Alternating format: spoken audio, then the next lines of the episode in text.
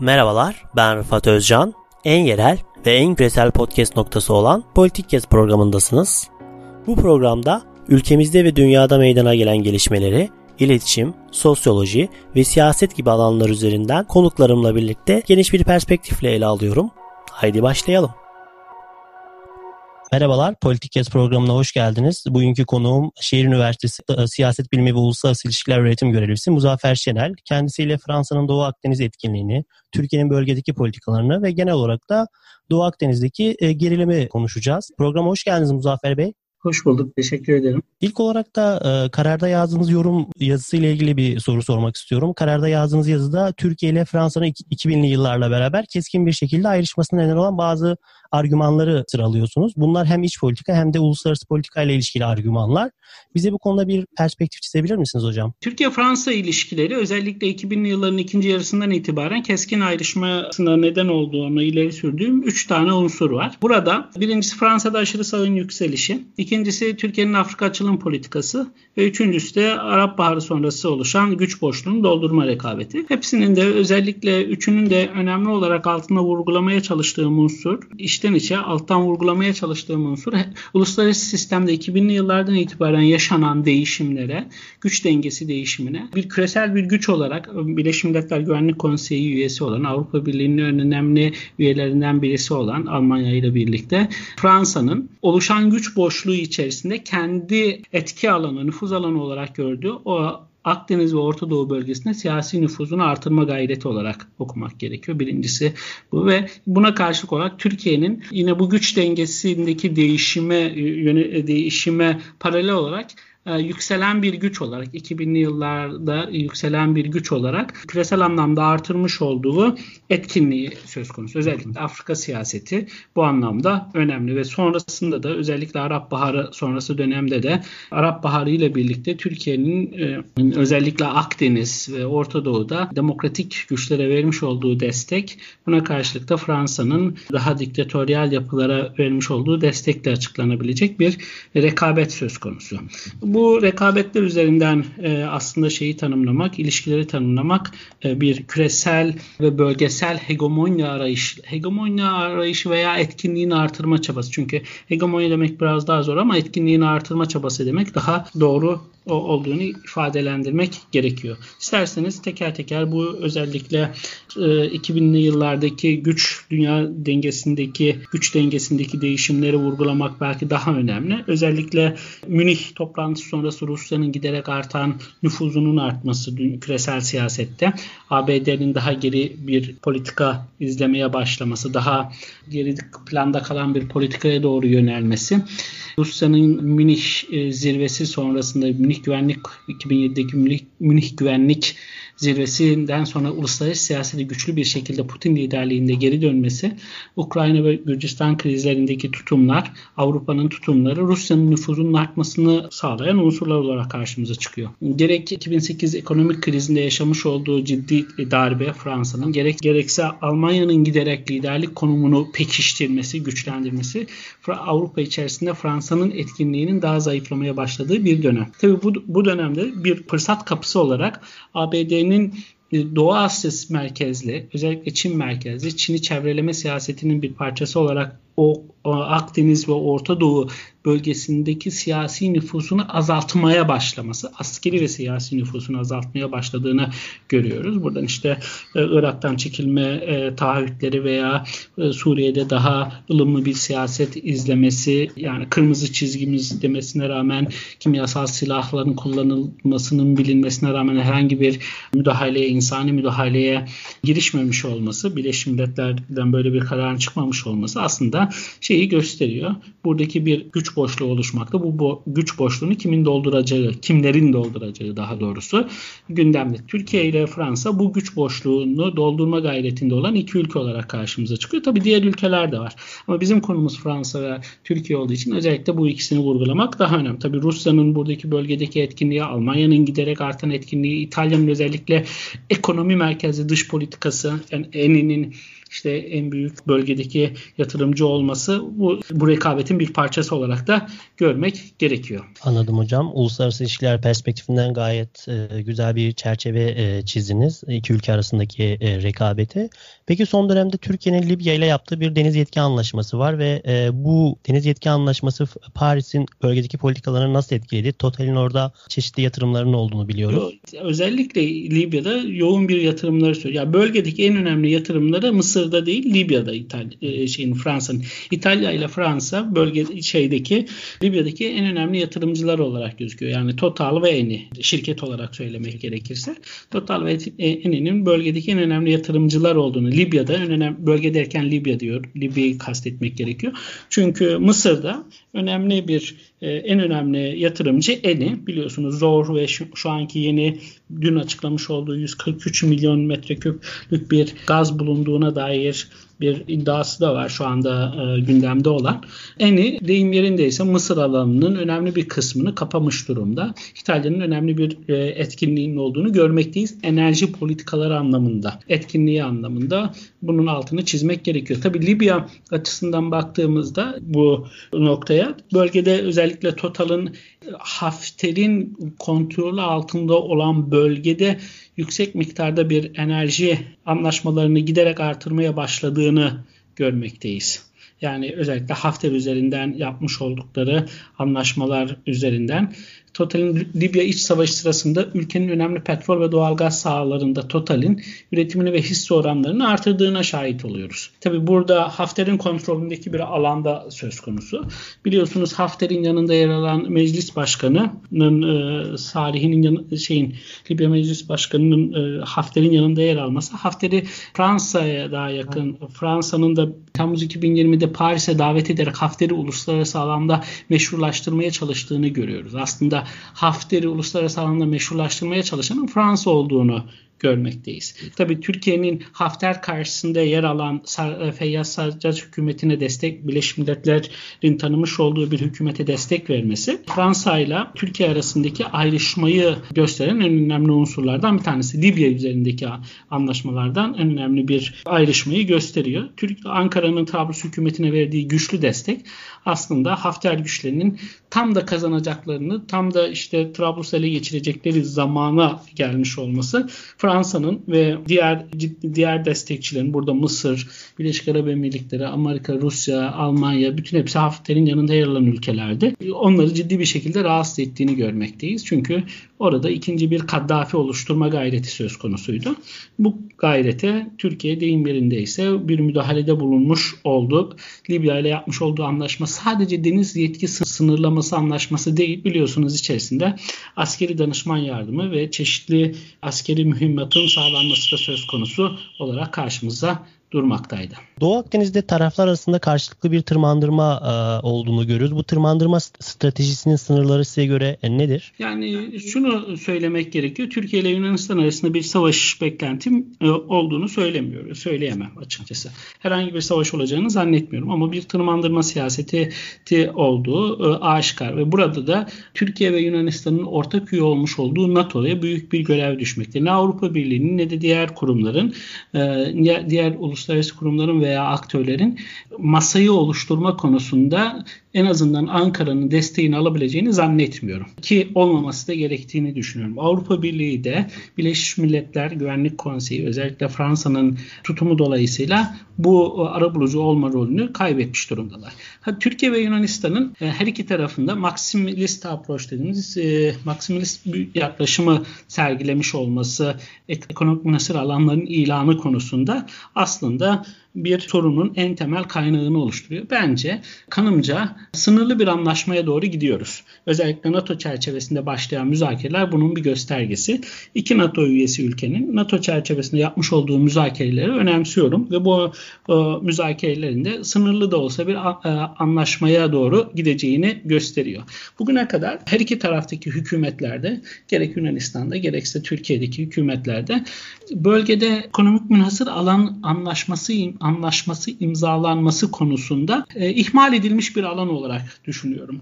Ama tabii burada 99 Helsinki Zirvesi sonrasında kurulmuş olan Akiller Toplantısı, Akiller Komitesi'nin yapmış olduğu çalışmaları da önemsiyorum. Önemsemek gerekiyor. 2005, 2006, 2004'te başlamıştı yanlış hatırlamıyorsam. 2003-2004'te başlamıştı Akiller Komitesi toplantıları ve 2016'ya kadar düzenli bir şekilde devam ettiğini biliyoruz. Ama 2005'te de basına sızan, özellikle Cumhuriyet ve Hürriyet gazetelerinin yazmış olduğu, Yunanistan'dan da Katamirini yanlış hatırlamıyorsam, onun yazmış olduğu bir bazı sızıntı bilgilere göre Türkiye ve Yunanistan'ın 9 mil üzerinde anlaştığına dair haberler geliyordu. Ama tabii bu haberlerin şu ana kadar doğrudan teyit edilmiş bir durumu söz konusu değil. Ama Türkiye ile Yunanistan uzun bir müzakere geçmişine sahip. Burada da yeni dönemde de bu kontrollü gerginliği sınırlı bir anlaşmayla aşacaklarını düşünüyorum. Peki bu dönemde Türkiye Yunanistan'a karşı ne tür bir ittifaka girebilir? İtalya, İspanya, Malta, Almanya da burada önemli aktörler. Bir ittifaka girme ihtimali var mı bu dönemde bu şekilde? Yani Türkiye, Yunanistan'la olan ilişkiler anlamında bölgedeki diğer tüm aktörlerle diyalog mekanizmasını güçlü bir şekilde kurması gerekiyor. Bunun içerisinde Almanya'da söz konusu, gerekirse Mısır'la da ve diğer ülkelerle de, İsrail'le de güçlü bir şekilde yeniden bir diplomatik trafiğini başlatması gerektiğini düşünüyorum. Burada özellikle Yunanistan'ın Birleşmiş Milletler çerçevesinde, Birleşmiş Milletler'den başlayarak diğer bölgesel kurumları veya bölgesel örgütleri ve diğer devletleri de bu Yunanistan'ı aynı İtalya ile oturmuş olduğu gibi, İtalya ile biliyorsunuz Yunanistan Haziran 2020'de bir ekonomik münhasır alan anlaşması, işte karasuları, kıta sahanlığı ve deniz yetki alanlarını sınırlandıran bir anlaşma imzalamıştı. Benzer bir anlaşmayı Türkiye ile imzalaması gerektiğini ona ikna etmeleri yarayacak her türlü ülkeyle diplomatik tahammüller çerçevesinde bir diplomasi trafiğine başlatması gerektiğini düşünüyorum. Burada sadece Almanya'ymış, diğer ülkelermiş değil, bütün ülkeleri aslında Yunanistan'ı herhangi bir şart olmaksızın uluslararası hukuktan kaynaklanan haklar kapsamında sınırların, deniz hukuku sınırlı, deniz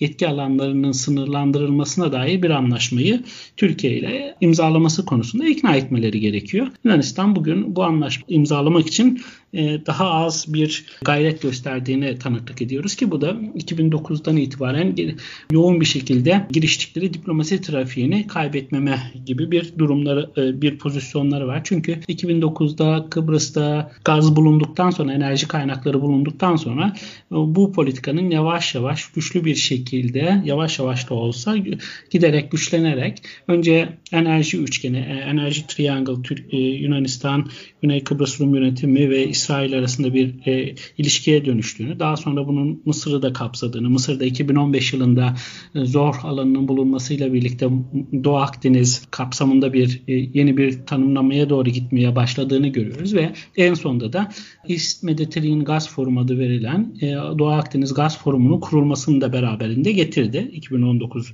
Ocak ayında. Burada ilginç olan, İtalya bunun aynı zamanda Doğu Akdeniz'de yer alan bir ülke değil ama özellikle Eni'nin bölgedeki faaliyetleri dolayısıyla Doğu Akdeniz Gaz Forumu'nun üyesi olduğunu görüyoruz. Türkiye Doğu Akdeniz Gaz Forumu'na davet edilmiş bir ülke değil. Öncelikli olarak bu tür sorunların da özellikle Yunanistan'a karşı gündeme gelmesi ve çözülmesi gerekiyor. Bunu bir kayıp, bir tarafın taviz verdiği, diğer tarafın kazandığı bir söylem dışında her iki tarafın da kazandığı bir söylem üzerinden yürütülmesi gerektiğini, diplomatik söylemin öyle kurulması gerektiğini düşünüyorum. Özellikle her iki tarafta da, gerek Türkiye'de gerekse Yunanistan'da, işte Krios Mitsotakis hükümeti bunu bir iç politika malzemesi olarak kullanıyorlar. Çünkü hem Türkiye'de hem de Yunanistan'da ciddi ekonomik ve sosyal problemler yoğun bir şekilde var. Bu yüzden bu tırmandırma siyaseti aslında ve bugünkü yaşadığımız kriz, bu ekonomik ve sosyal problemlerin üzerine örtmek için kullanılan iyi argümanlardan, yani kullanılabilir bir argüman olarak gözüküyor. Maalesef durum bu. O yüzden Türkiye iyi komşuluk ilişkileri çerçevesinde Yunanistan'la bu anlaşmanın sağlayabileceği bütün her şeyi, özellikle NATO kapsamı, NATO'da Türkiye ve Yunanistan'ın üye olduğu bir kurum olarak bu işi yapmaları gerektiğini düşünüyorum. Diplomatik kanalları ciddi bir şekilde harekete geçirmeleri gerektiğini düşünüyorum. Bölgedeki özellikle Mısır ve İsrail ile ilgili bir soru sormak istiyorum. Bu her iki ülkeyle Türkiye'nin deniz yetki anlaşması imzalanmasının Türkiye'nin lehine olacağına dair kamuoyunda genel bir görüş var. Sizce bu mümkün mü ve Türkiye'ye bu cidden bir olumlu katkı sağlar mı? Kesinlikle katkı sağlayacağını düşünüyorum. Çünkü Doğu Akdeniz alanında yer alan tüm kıyıdaş ülkelerle, yani burada Güney Kıbrıs Rum yönetimi de var. Tanımaksızın yine böyle bir anlaşma formülü bulunabilir. Diplomasi zaten bunun için var. Bir anlaşma formülü bulmak için var. Bu yüzden Dışişleri Bakanlığı'na ve diplomatlara büyük görev düşüyor. Gönül ister ki aynı Karadeniz'de olduğu gibi Karadeniz'deki ekonomik deniz yetki alanlarının sınırlandırılmasına dair bir anlaşma yapılmıştı bölgedeki ülkelerle, kıyıdaş ülkelerle. Yine Doğu Akdeniz'deki tüm kıyıdaş ülkelerle bir an önce en azından müzakerelerin veya görüşmelerin başlamasına dair bir adım atılması gerektiğini düşünüyorum. Tabii buna daha önce adım atıldı mı? Atıldı tabii ki. Daha önce Mısır'la ve İsrail'le çeşitli görüşmeler yapılmıştı ama ilerleme kaydedilmedi. Hatta yapılırken, yanlış hatırlamıyorsam, Davutoğlu'nun başbakanlığı sırasında Sisi savunma bakanı iken bir ön mutabakat imzalanmıştı. Yine o mutabakat üzerinden de gidilebilir ya da yeni bir mutabakat da yapılabilir ama Mısır'la, İsrail'le, Lübnan'la, Suriye'yle, en azından Suriye'yle belki mevcut durum dolayısıyla ertelenebilir ama diğer ülkelerle bir an önce müzakerenin yapılması Türkiye'nin bölgedeki etkinliğini, bölgedeki sınırlarını belirlenmesi açısından önemli.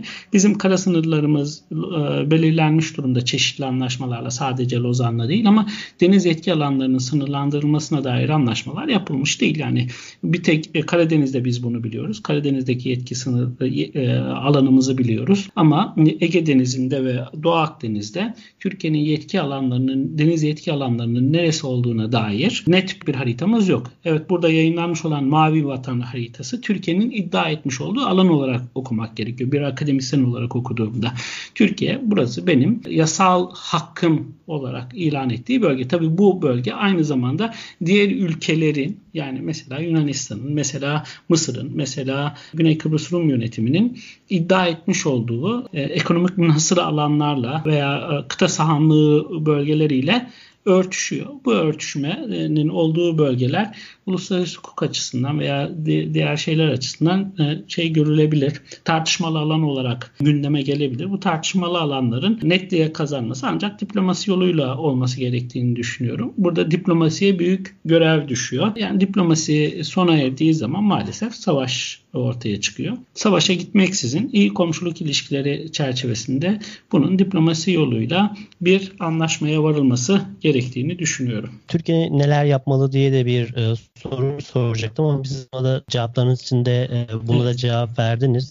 Özellikle burada yapması gereken şey bence kendi argümanlarını, yani şu anda Mavi Vatan özellikle kavramı önemli. Mavi Vatan'ın uluslararası hukuk anlamında nereye tekabül ettiği, hangi alt kavramlarla beslenilmesi gerektiği üzerine akademisyenler, uluslararası hukukçular, siyaset bilimciler, uluslararası ilişkiler ve diğer uzmanların burada ciddi bir şekilde zihni jimnastik yapması gerekiyor. Yani mesela Türkiye Fırat Kalkanı'nda unable, unwilling state adı diye bir tanımlama, yani isteksiz devlet veya güvenliğini sağlayamayacak durumda devlet gibi bir kavramsallaştırmayla uluslararası hukuka da bir katkı sağlamıştı.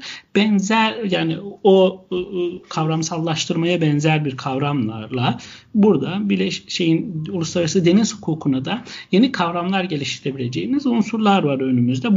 Bu bir fırsat akademisyenler için, uluslararası hukukçular, bütün bu çalışanlar için bir fırsat. Bununla desteklenmesi gerektiğini ve ciddi söylem geliştirmek gerekiyor. Yani bir öncelikli söylem, güçlü bir kavramsal çerçeve ve bunun kamu diplomasisiyle, uluslararası bir kamu diplomasisiyle ciddi bir şekilde uluslararası alana anlatılması gerekiyor. Peki bölgedeki bazı adaların Yunanistan tarafından silahlandırıldığını görüyoruz bu statülerine aykırı olarak. Türkiye bu adalarda bir egemenlik kurma, fiili bir durum yaratma ihtimali olabilir mi? Uluslararası hukuk ve uluslararası ortam açısından neler söyleyebiliriz hocam? Yani hayır, olamaz. Yani şöyle bir şey, Türkiye'nin orada yapması gereken şey Lozan Anlaşması'ndan kaynaklanan haklarının sonuna kadar savunması gerekiyor. Bunun için de işte biraz önce söylemiş olduğum o söylem ve kavram, yani diplomatik söylem ve kavramların ciddi bir şekilde kamu diplomasisiyle anlatılması, Türkiye'nin haklı pozisyonunun anlatılması gerekiyor.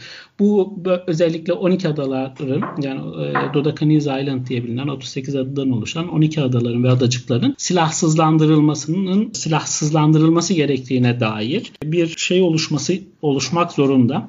Çünkü bu silahlanma Türkiye'nin çevreleme siyasetinin bir parçası olarak görüyorum açıkçası. Türkiye'nin bu kıskaçtan diplomasi yoluyla kurtulması gerekiyor.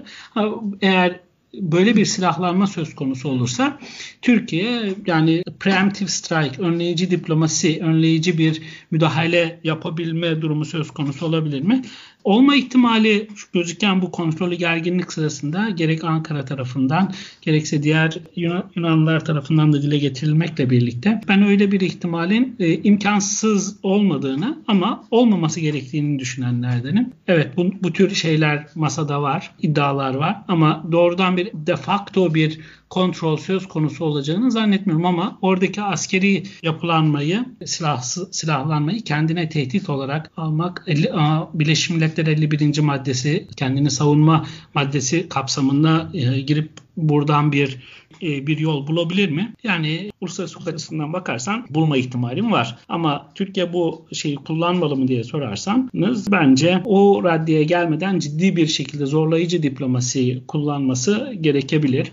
Ama burada asıl mesele önce doğrudan zorlayıcı diplomasi değil, önce diplomatik kanalların kullanılması. Daha sonra eğer diplomatik kanallar çalışmıyorsa o zaman zorlayıcı diplomasiyle Yunanistan'ı bu geri adım değil de Yunanistan'ın hukuki bir pozisyona, yani uluslararası hukuk açısından doğru pozisyona gelmesi sağlanmalıdır. Çok teşekkür ederim hocam. Benim sorularım burada bitti. Sizin son olarak eklemek istediğiniz herhangi bir şey var mıdır? Teşekkür ederim öncelikle. Yani Türkiye ile Yunanistan'ın bir an önce iyi komşuluk ilişkileri çerçevesinde, özellikle NATO çerçevesinde olan görüşmelerden kısıtlı da olsa bir anlaşmaya varmalarını umut ediyorum. Özellikle işte deniz yetki alanlarının sınırlandırılması anlaşması için en azından bir ön mutabakatın sağlanmasının bir an önce sağlanması her iki ülke açısından da önemli olduğunu düşünüyorum ve bölge barışı açısından da önemli olduğunu düşünüyorum.